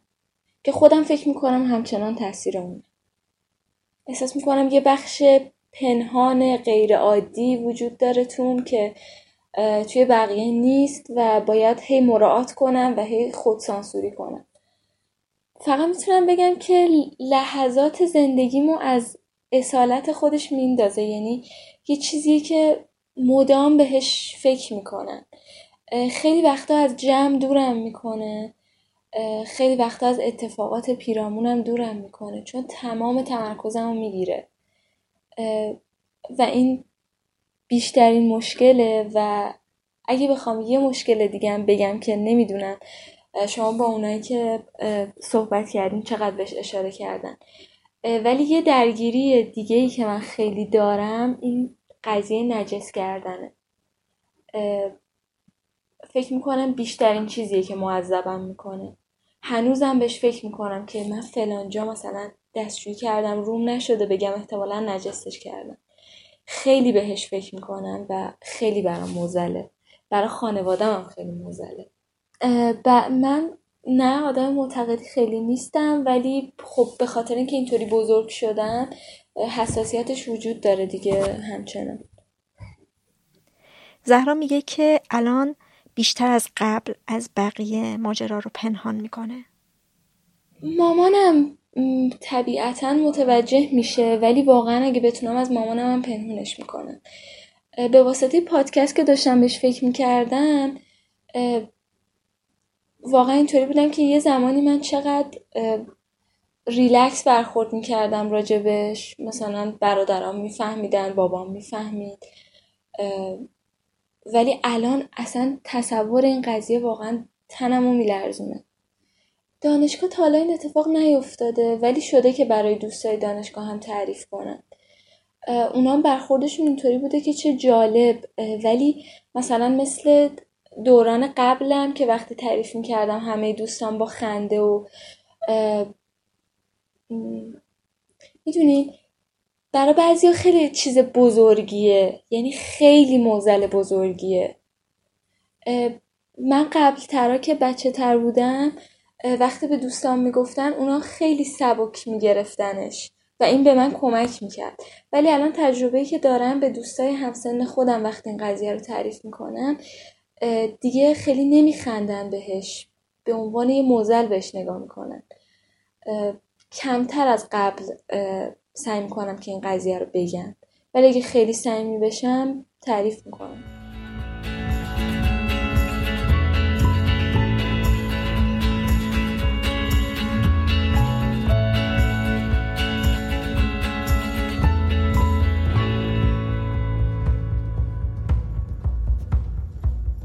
غریبه 45 سالشه 15 سال پیش وقتی که یه پسر 4 5 ساله داشته دچار زایعه نخایی شده.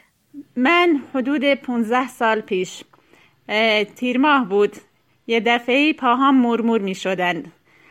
خب سابقه هیچ بیماری هم نداشتم. کم کم اون مرمور پاهام بیشتر شد اومد رو ساق پام کم کم روزانه وقتی رفتم پیش دکتر مغز اعصاب گفتش که باید امارای بگیری. گرفتم. گفت یه ویروس حمله کرده به نخواهت حالت یه التهاب پیدا کرده نخواه که یه مریضی به اسم ترانسفرس میلیتیزه علمیش یا التهاب نخواهی خب این مریضی تا حد زیادی هم خودش درمون میشه التهاب بشینه ولی مشکل من این بود که درصد التهابش خیلی زیاد بود. سلول های عصبی نخواهم از بین برد. خب هرچی دکترات سعی کردن با کورتون و اینا جلوشو بگیرن نتونستن. متاسفانه در حدود 15 روزی طول کشید کم کم کم بیهست شد و تا زیر سینم یعنی از کار افتاد. دیگه قابل علاجم نبود. گفتن که مشکل نخاعی تو هیچ جای دنیا درمون نداره.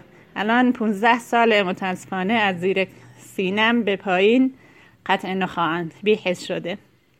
از روزای اول گفتن باید مثلا سند فولی نلاتون دو نوعش هست یکیش که دائمی یعنی دو هفته یه بار عوض می‌کنی کیس سند همیشه همراته ولی نوع دیگهش مثلا روزی دو بار سه بار سند می‌ذاری تخلیه میشی دیگه باید پوشک بگه من اینجوری نکردم. گفتم واسه کلیتم یکم ضرر داره اون سنده دائمی. ولی من اونو راحت تر بودم باهاش. الان هم 15 سال من از اون سند استفاده می‌کنم. همیشه کیسه ادرار. به هم وصله. دیگه نشتی هم نداره. از این نظر خیلی خوبه. ولی دوستم یه دوستم دارم. اون از اون سند نلاتون استفاده می‌کنه. اون روزی دو بار سه بار استفاده می‌کنه تخلیه می‌کنه. ولی در بینم باید پوشاک ببنده که اگه نشتی چیزی داشت لباساشو خیس نکنه. از غریبه پرسیدم که چرا دوست نداشت از پوشک استفاده کنه؟ فضای خونم اونجوری نبود که یه جایی باشه من برم اونجا و کارامو انجام بدم و کسی نبینه و خلاصه همی از اینجوری راحت نبودم. خب منم گفتم این هم تمیزتره هم راحت تره از این نظر دو هفته یه بار کیس سندو که زود عوض می‌کنم ولی خود سندو دو هفته یه بار عوض می‌کنم و از این نظر خیلی باهاش راحتم. خدا را شو کلیه و مسانه اونم هم که آزمایش و سنوگرافی اینا گرفتم باها سازگار بوده. نه عفونت داشتم نه سنگ کلی و اینا مشکلی نداشتم تا حالا.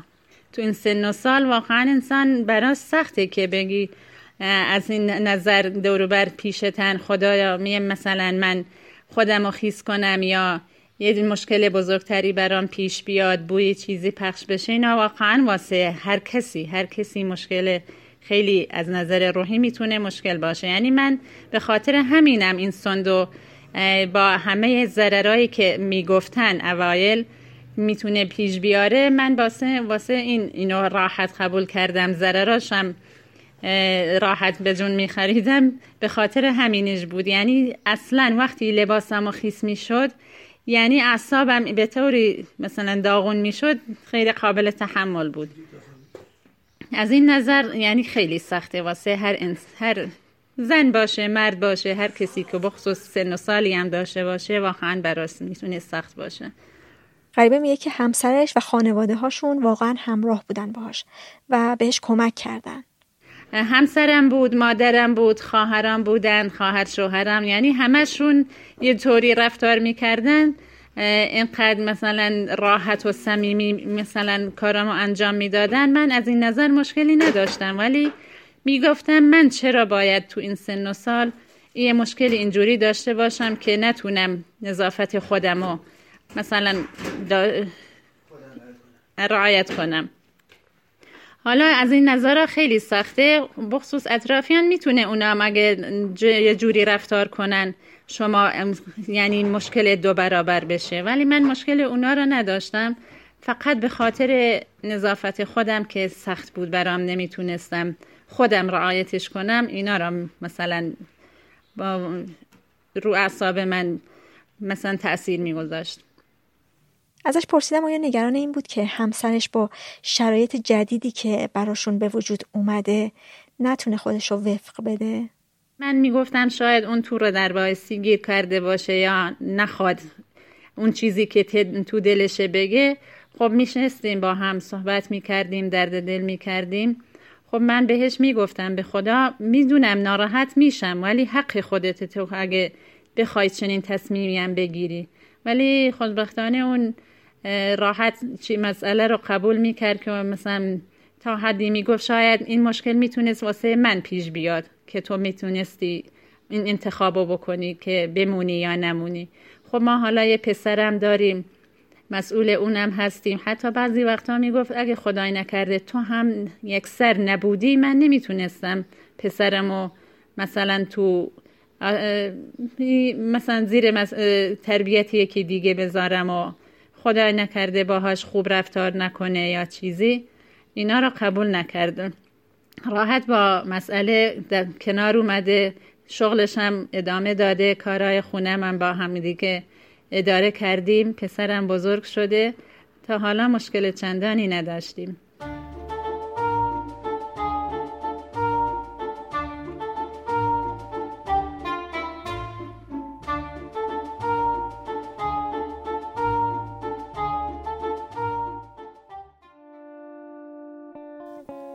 این پنجاه و ششمین قسمت رادیو مرز بود.